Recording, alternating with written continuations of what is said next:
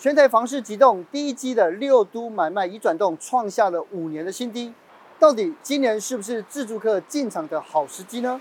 有时候你只要稍微忍一下，晚一个月买，你就可以省一百多万，嗯、等于省了好几年的辛苦血汗钱。如果你真的要买的话，等到月份以后再去看，那可能价钱会比较好谈。今天我们就找来房仲专家 Zack，不止要教你破解卖方的黑心话术，还要教你买到七折破盘价的 SOP。一起来看看他是怎么做到的。上滑。听说你从去年开始迷上看房子，是不是？对，就是我还蛮喜欢看各个不同的物件，然后也了解一下现在市场的行情。那你今年有什么？那应该说到今年的第一季，你有什么心得吗？其实能够明显的感觉，好像到了今年，房市好像没有像去年那么热络了，欸、稍微冷了下来一点。而且可以看到，二零二三年 Q one 的六都买卖移转栋数来讲哦，哇，下降了大概二十四 percent。但是比较有意思的一点是哦，这个买卖移转栋数减少，可是呢，房价的趋势好像没有。下来耶？怎么会这样子？嗯、对，所以我们今天请到了这个我们的专家 Jack 来跟我们讲一下，就是为什么会发生这些现象呢？好，我觉得可以先讲，就是说关于房价会不会跌这件事情，我们先看它房价为什么会涨。哦、其实台湾从两千年开始这二十几年来，房价的三次大涨幅，它是有三次的原因的。嗯、第一次是两千年的时候，政府大降息，哦、大家可能想很难想象，当年的房贷利率，公股银行大概七趴多，嗯，然后在一年半内瞬间降到只剩两趴，一次降了五趴。但这样的房市还没有起色，一直到零四年那时候，政府又提出了很多刺激房地产的政策，所以从零四年开始，房子就房价就开始一路的大飙涨，然后涨到零八年的金融海啸的时候，美国因为金融海啸的关系就 QE，所以 QE 就让了非常大量的热钱进入到市场里面，然后再来就是两千年这一次疫情，那疫情这次的 QE 又比之前的金额更大，所以才会造成说，像最明显二零二一年。二零二一年这一年的涨幅是台湾史上涨幅最高的一次，真的吗？一年涨了三十四趴哦，等于房价一年就多了三分之一，非常非常夸张。是，对。可是像这样子的话，就是因为呃，你在去年就有预测到二零二三年至少在 Q one 六都的买卖移转动数会变少，是，对不对？二三年就是进入空头年嘛。好，我可以讲一下，其实为什么当初我会预测到呃会会空头？当去年三月份的联总会升息，台湾跟进之后，那这时候呢，懂市场的一些人或是一些投资客。他们就开始缩手，就不进场了，所以房市开始降温。剩下一些还不清楚的人，或是我们可以说可能韭菜，他就会继续追高。所以去年第二季、第三季会发生一个情况，就是明明价格啊，明明交易量一直萎缩，但为什么价格还一直涨？嗯、这个就是所谓的价量背离。嗯，那这个价量背离在去年大概走了两季到三季左右。那所以我可以看得出来，当你的成交量慢慢萎缩，然后价格经过一波高峰，然后慢慢。降温之后，慢慢松动之后，嗯、那下一步绝对就是空头市场。可是我觉得很好奇哦，就是房价涨上去好像不太容易跌下来，为什么呢？哦，其实这个原因在于说，第一个，房地产这个东西本来就是易涨难跌，它涨的时候很快，哦，但是跌的时候修正幅度很慢。那还有一个原因，就是因为最近几年买房的人，他们取得的成本很高，对，然后因为还在宽限期内，再加上目前的房贷利率还算很低，哦，所以很多人他们并没有那么强大的压力，必须要卖房子。嗯，那屋主没有强大的。呃，房贷压力要去卖房的话，卖压就不会出现。对，那卖压不出现，价格就不会下去。嗯，那这就会导致一个情况，就是屋主想卖卖不掉，然后买方想买他买不到。嗯，对，所以我觉得要观察房市它的状况，最重要其实是应该先看交易量，而不是看价。所以我们才会说，内行人看量，外行人看价。那关于交易量的部分，我会建议就是说，像二零二一年房市最热那一年，有三十四万。三十四点八万户的交易量，嗯、去年降温都还有三十一万户，嗯，可是，在二零一六那几年房市最冷的时候啊，曾经到二十四万户多，嗯、所以我认为房价这个东西呢，你要等它回温，一定是它的交易量慢慢落底，落底之后交易量出来了，表示大家愿意买了，这个价钱一定是松动的，然后才会慢慢上去，嗯、所以其实我认为就是要看你的交易量能不能不能再从二十几万户回到三十几万户，那个反折点就是房价落底然后起跳的时候。对，其实你刚刚有讲到嘛，二零二一年它其实涨了三十几趴哦，那现在算是一个比较超涨的状态。如果今年进入空头年的话，你认为下修的幅度可能可以达到多少？关于未来这几年的房市的部分，我认为至少在近三年呢，平均大概每一年会以十趴的幅度去修正。哦，每一年十趴很多哎。但是我觉得这个东西要讲的比较清楚，因为很多观众很对于房价修正的幅度很敏感。哦，上次我在别的节目讲讲没有讲清楚，被大家骂的要死。好，那这十趴怎么修正呢？我认为是蛋黄区的部分会修正比较少，嗯，好，大概五到六趴，嗯，因为很多蛋黄区的屋主，第一个他需求很大，每个人都想买蛋黄区的房子，像台北，嗯，再来第二个就是蛋黄区的屋主比较有钱，他比较不会因为急售就乱卖，嗯，啊，所以蛋黄区会比较保值。但是比较外围的蛋白区就比较不难讲，所以按照历史经验，蛋白区可能会修正幅度到十趴左右。但如果是一些那种蛋壳区啊、偏乡啊，或是那种盖很多的新城化区，但是还没有生活机能的，就有可能修正到十五趴以上左右。嗯，好，所以这就是大概它的修正幅度，但还是要看产品。嗯，不管是蛋黄、蛋白、蛋壳。小坪数按照历史经验，其实修正幅度比较小哦。对，那大坪数会修正比较大。对，豪宅是最不保值的。豪宅是最不保值，最不保值。嗯，对。其实，在去年房市开始冷的时候，还在走价量背离阶段，也就是交易量缩，但是价格还还在往上涨的时候。第一个掉的就是豪宅，对，呃，几乎所有的豪宅房房价都在掉，嗯，然后交易像台北市去年的交易量好像就不不到那个十位数，只有个位数的交易量。所以就豪宅的话，定义是总价在七千万或者一亿以上，单价两百万以上，单价然后对一平两百万以上，两百万以上的这样子哦，对，所以通常豪宅的修正幅度一定是最大的。是，可是我记得你在 YouTube YouTube 上面也讲过，就是说如果在空头时期晚一个月买，有时候就可以省到一百万。就是知道这个这个结论是怎么来的？好算。其实这个结论并不是我说的啦，我是引述台南市估价师工会他们的统计。哦，他们是针对十二月二十一号到一月份这一段期间这一个月内六都的均价的变化。那当时算出来，台北市的均价变化大概是在二点八八万左右，也就是你晚了个晚一个月买一瓶少二点八八万。哇。那我们一般台北住宅大概连公设一个可能平均在四十平嘛，对，所以四十平乘以二点八八万，大概就是一百多万的跌幅。嗯，所以他就告诉我们说，有时候你只要稍微忍一下，晚一个月买，你就可以省一百多万，嗯、等于省了好几年的辛苦血汗钱。对，要撑得住气哦。对。那就是很多人要上网爬文啊，看看现在是不是适合买房嘛，嗯、也想要多查一些资讯。可以看到现在不管是 FB 啊或者 PTT 上面，还是有一些多头的论点。嗯、可是在 Zack 这边来看，你会觉得是黑心话术。本集节目由下半身衣赞助播出。我讲一下为什么会有黑心话术的产生。其实大家可以观察一下，不管是脸书的社团啊、房地产社团啊，或者是像 PTT 的房地产版等等，就是买屋网之类的，对，里面几乎都是业者，也就是卖房子的人，他们都希望房价一直涨，那消费者才会来追高，才会买嘛。所以房价涨，他们生意才会好，所以他们才会不断的讲各种看多的论点。但实际上，这个事情就跟刚刚前面数据讲的，推升房价其实是靠泛滥的资金，因为台湾的基本面其实并并没有那么好。嗯，对。那今年比较常见的话术啊，比方以中古屋来讲，中古屋最常见的话术就是年初的平均地权条例实施通过了，嗯，以后投资客不可以去炒预售屋了，对，那投资客的资金就会整个移到中古屋里面，所以中古房价要起飞了，对，所以很多房买很多买方听了就觉得说，哎，好像很有道理耶，嗯，对，但这个就是。用正确的逻辑讲一个错误的结论，对，这就是所谓的话术。对，听起来很有道理，但是答案鬼话连篇。那为什么呢？那其实我们看呃各历史上的数据，台湾的房价从来没有因为投资客影响过，投资客的资金是无法影响房价的。哦，对，必须要像是刚刚讲的台湾央行大降息，哦，联准会的 QE 这种泛滥资金，那投资客才能搭上顺风车来炒一波。但你像是去年联总会升息，哦，央行也升息之后呢，投资客就开始缩手了。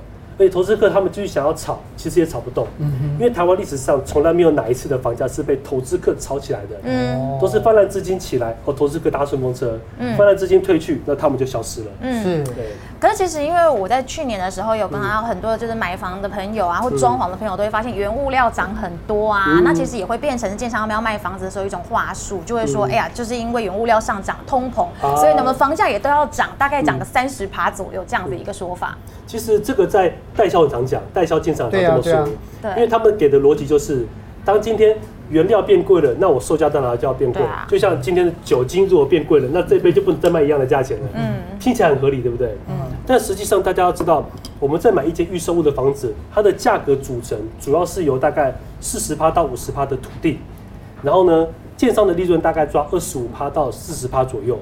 那剩下大概三十趴上下才是相关的原物料的成本。对。那也就是说，今天原物料成本如果大涨三成，嗯，也就是这三十趴再涨三成，嗯，那反映下来等于是九十趴。对，总价的大概九趴十趴。哦。可是这时候代销会怎么讲？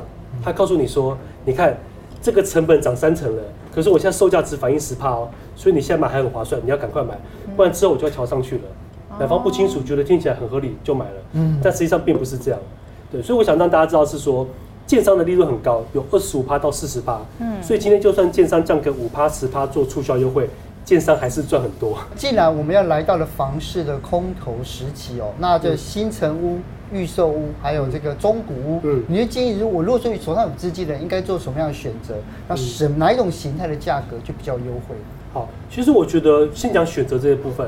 不管是预售、新成还是中古屋，选哪一种其实就看买方自己的需求，因为我们是自住客嘛。嗯、哼你你资金比较不够的，你想慢慢缴的，就去买预售屋；你想马上看到最新的、看得到摸得到的，那就是新城屋。嗯，那如果预算够的话，想各种各样去挑的，就是中古屋。所以选择哪一种并没有对错。嗯，但是哪一种价钱比较好谈？其实呢，我我可以这样讲，中古屋的幅度比较大。中古屋的幅度比较大，但中古屋它很吃屋主的情况。对，假设今天像屋主他就是不缺钱，我就是要等一个盘子，你怎么杀都没有用啦。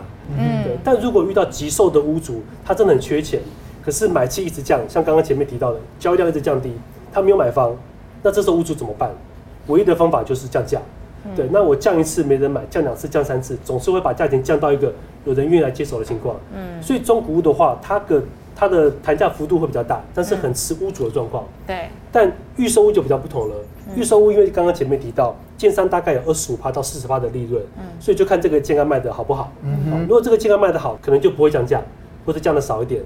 但如果真的卖的很差的情况下呢，建商不会表面上降价给你，他会告诉你说啊，不然我这样子，我送你家电，送你家具。嗯，还送你装潢，嗯，甚至有些这建商听说会从尾款的五趴去帮你做优惠，嗯，就可以维持表面上实价登录价钱，哎，没变哦，还可以往上涨，但其实很多地方就补给你，对，让后面的买方买的比前面的屋主更便宜，嗯，对，其实这样，但是。建商它毕竟是要盈利啦，所以你要它亏到钱，这个是不太可能的。嗯，其实不管刚刚您说我们是要买预售或者是要买中古屋，总之呢，买房就是希望可以买便宜嘛。对啊。但是呢，想买便宜，要怎么把这个中古屋的屋主的心态搞崩？听说你有一个 SOP，可以让我们有一个做法，可能有机会可以买到打七折的房子啊。好，我想一下，七折房子它其实是有条件的。首先，第一个条件必须是空头市场，就是像现在这样子，大家买房都不买了。那屋主想卖不好卖，这个空头市场才有机会。因为在多头市场的时候，只要有屋主急售，中介马上就把这样的物件报给投资客了。因为投资客决定速度比一般买方快很多啊，必须是空头市场买方才有这个机会。那再来呢？我奉劝一般的自住客买方，必须要把自己调整到一个 A 级买方的状态。什么叫 A 级买方啊？好，我们一般中介常讲的 A 级买方，讲白就是马上可以成交，马上可以变成业绩的人。哦。所以对买方而言，你必须要先确认说，我的预算到底是多少。我最高可以出多少钱？我可不可以立刻决定？好，我知不知道这边的行情是多少？比方说这边行情现在一平是假设九十万好了，嗯、屋主七十五万要卖，你还在嫌贵，那中介就会觉得说啊，这个买方没有 sense，他是巴拉克，就就抛弃掉了。嗯哼，所以要先知道说行情是多少，确定看到便宜的，你要看得懂才可以，这才是一个 A 级买方。啊，也不要说今天一个好案件，突然 A 级客啊，突然一个急售物件爆出来了，你还说我要问爸爸。问妈妈，问风水师，啊、那个就来不及，还问祖先，还 要宝贝，对，很常遇到宝贝的买方，啊、对，所以你必须要能够确定你什么时候可以买，而且你的金额要能够确定，这样的 A 级买方才能够下手的比较快，像投资客一样。是，然后再来呢，就是要跟中介打好关系，哦，因为对中介来讲，难得有个屋主这么急，价钱又那么好，那我要报给谁？嗯、我一定是报给购买速度比较快的人，购买诚意度高的人，那这样的话，他才能够提供提升他的成交几率，所以。你跟中介打好关系，你又是个 A 级买方，他绝对会把物件报给你，因为他现在没有投资客可以报。嗯，对。最后一个是勇敢出价，跟有时候有时候一出价，人家买了我们就后悔了，就啊我好像出太快了。对，所以这就是前面讲到说，我们必须要先确认说，那现在行情是多少？比方说九十万，那屋主可能说七十万可以谈看看，那你可以从六十八万哦七十万去谈，但是你不要说啊搞不清楚行情，然后就真的七十万去买，因为有时候会有一种情况哦。你以为这个屋主是急售，所以卖的很便宜，但其实是因为这个房子有瑕疵。嗯，比方说它有漏水，哦，它是凶宅，它的邻居每天都在弹摇滚乐。嗯，对，所以你要先确定今天房子的今天房子便宜的原因，是因为屋主有经济上的急迫需求，而不是房子有瑕疵。是，对，所以你看啊，有经济上的急迫需求这件事情，有时候我们不会知道。嗯，所以这是防重。你刚才讲的第一个。第三个跟房仲打好关系很重要，可是你知道，就房仲也有分黑的跟白的。对啊，就我们今天都算是穿黑的，但是我觉得就是，那我们要怎么样辨认出来？诶，他是一个好的房仲，那黑黑心房仲又又它的差别在哪里？我觉得如果要找到一个好的房仲啊，首先第一个就是先避开地雷房仲，就是我们常常讲的黑心房仲。嗯、那怎么避开呢？比方说像黑心房仲有很多特征，他们最喜欢去跟你讲说，房价永远只会涨不会跌。但这个地球上没有任何资产是只涨不跌的，否则一定会泡沫化，涨幅过大绝对会修正。可是这些黑心房东不想让你知道这些知识，甚至他可能自己也不懂，他就一直跟你讲，反正只会涨了。对，那如果你拿实价登录看的时候，第二个他会否定实价登录，嗯，他会说实价登录不准啦，那个都不是现在的行情啦，实价登录是假的啦。来看现在房子开价都多高，所以会一直跟你强调开价而不是成交价的房仲，嗯、这种也要避开。嗯，对。那再来就是呢，我就可以看他私底下的行为。对，比方说很多房仲私底下他跟你联系的时候，没事就问说，哎，哲青哥要不要出来看房子？哎，三华我有个好物件要不要来看？他跟你联系的目的跟话题永远都是房子房子房子，那你就知道他的脑袋永远都是他自己的业绩。而不是为了你好不好？可是房东如果打给他说要约你出来看电影，我更害怕。你会怕吗？也是有可能。对，呃，但是我自己在买房的时候经验上面来讲，我觉得是做很充足的功课，让那个房仲觉得他没有办法忽悠你，其实也蛮重要的。这个是关键，因为对一个很重要的点，消费者现在一定要上网做功课。嗯，因为你必须要有试货的能力，你才知道中介是不是在骗你。嗯，如果你没无法去辨别中介的话术，那中介真的讲什么，你就只能照单全收。对，好，那我可以分享一个怎么去辨别这个中介是不是黑心的方法。就假设今天我们是买方好了，我们就先打电话过去问他说：“哎、欸，我今天想买这边这个房子啊，这一户，那这个社区现在均价多少钱？你看他报给你多少？接着呢，你再假装是买方的身份打过去问他，我想买同样的社区，现在是多少？你看这个中介对于报价的时候呢，报给屋主的价格跟报给买方的价格是不是一致，就知道他是不是黑心中介了。嗯，因为中介他有一个很怎么讲，中介这行百分之八十的人都会做一个习呃一个习惯。就是针对屋主，我尽量把价格报低一点。对啊，对，那针对买方我就报高一点。那这样你卖低一点，你买高一点，他就有机会成交了。对啊。可是这种就是一个不老实，因为行情到底是多少，应该是一个固定的。嗯。你要告诉消费者，不管是买方卖方，行情的区间是多少钱？啊，他卖的比较贵，为什么？他卖的比较低又是什么？要把这个充分的资讯透明的告诉买卖双方，他们才会知道说怎么的开价跟出价。对，但不能说啊，我就故意报比较低的跟你说。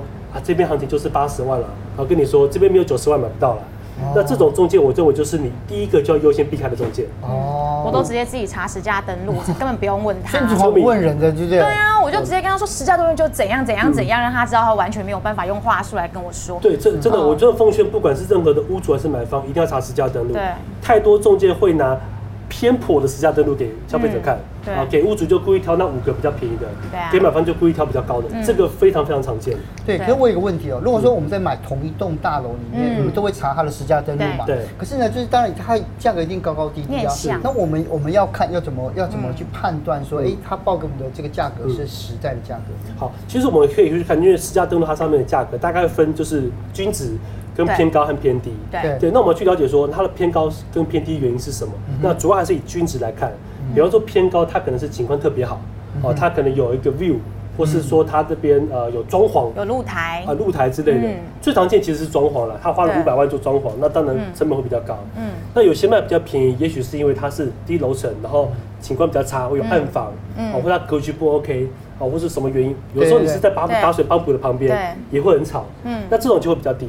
或者有时候他可能就是，比方说老公卖老婆。好，爸爸卖儿子，那这样的过户也会特别的低。对，所以还是要去把这个极端的撇撇清，去看中间值是多少。是，但对于屋主，你只会看到比较低的；对买方只会只会看到比较高的。对，对，这个就是房中业的日常。哦，所以要花时间去研究，哎，是。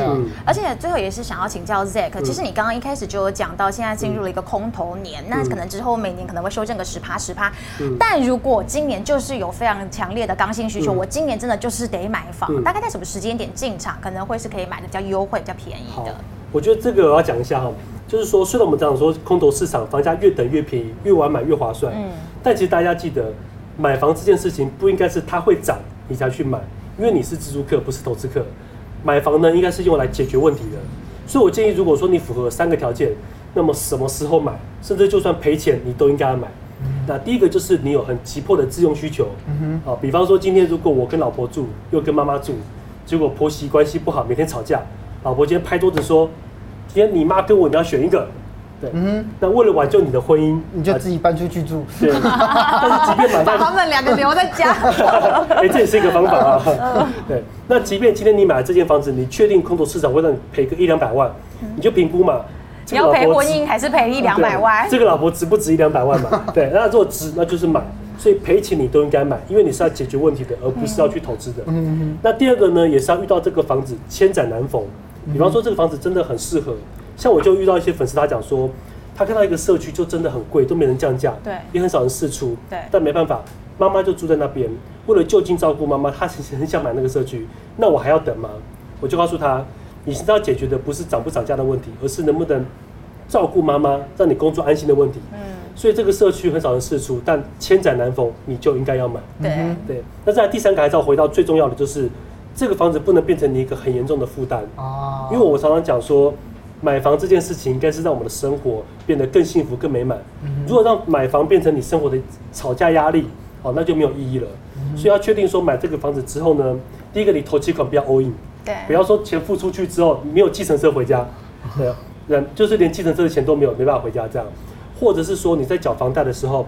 你的房贷支出哦，是本金加利息的支出，不要超过你月收入的三分之一。好，因为根据呃国际国际的统计，大概平均来讲，如果你在三分之一以内，你有不错的生活，有不错的生活品质。对。但如果你的房贷占你的所所得四十二趴以上，就会不好了。哦。那如果你到五十趴、六十趴以上，其实就是一个屋奴的状态。嗯。以台北的数据来讲，台北现在平均每一个人有买房的屋屋主哦，收入六成。都是缴房贷，嗯，这就是不健康的状况。对，是，所以我就会建议说，第三个条就是三个条件，第一个，呃，要有急迫的自用需求；第二个，房子千载难逢，嗯，那第三个，房贷支出本金加利息不要超过月收入三分之一。嗯，那么这样的情况，陪送你都应该要买。对，那那但是在今年当中，有没有哪一个时机点是比较适合进场的？好，如果今年来看的话，我觉得十月份到十一月份你可以去看看，好，因为房地产通常有两个大档期，一个是三月份的三个九。一个是九月份的九二八，啊，因为他们前面刚好都遇到寒暑假，所以递延的买气会到下一个月爆发出来。那今年三二九档期已经没有买气出来了。如果到九月份的九二八档期，它的买气还是没有出来，十月份建商卖不好，那么十一月份之后建商就会开始，啊，怎么办？那是不是要降价了？对对，那一旦建商带头降价，那中国的价钱也就上不去，所以中国的价钱也会比较受到压制。所以我会建议，如果你真的要买的话。等到十月份以后再去看，那可能价钱会比较好谈，或或者是现在就开始看，十月份以后再对再去买。来，先谢谢，谢谢，多做功课啦。对。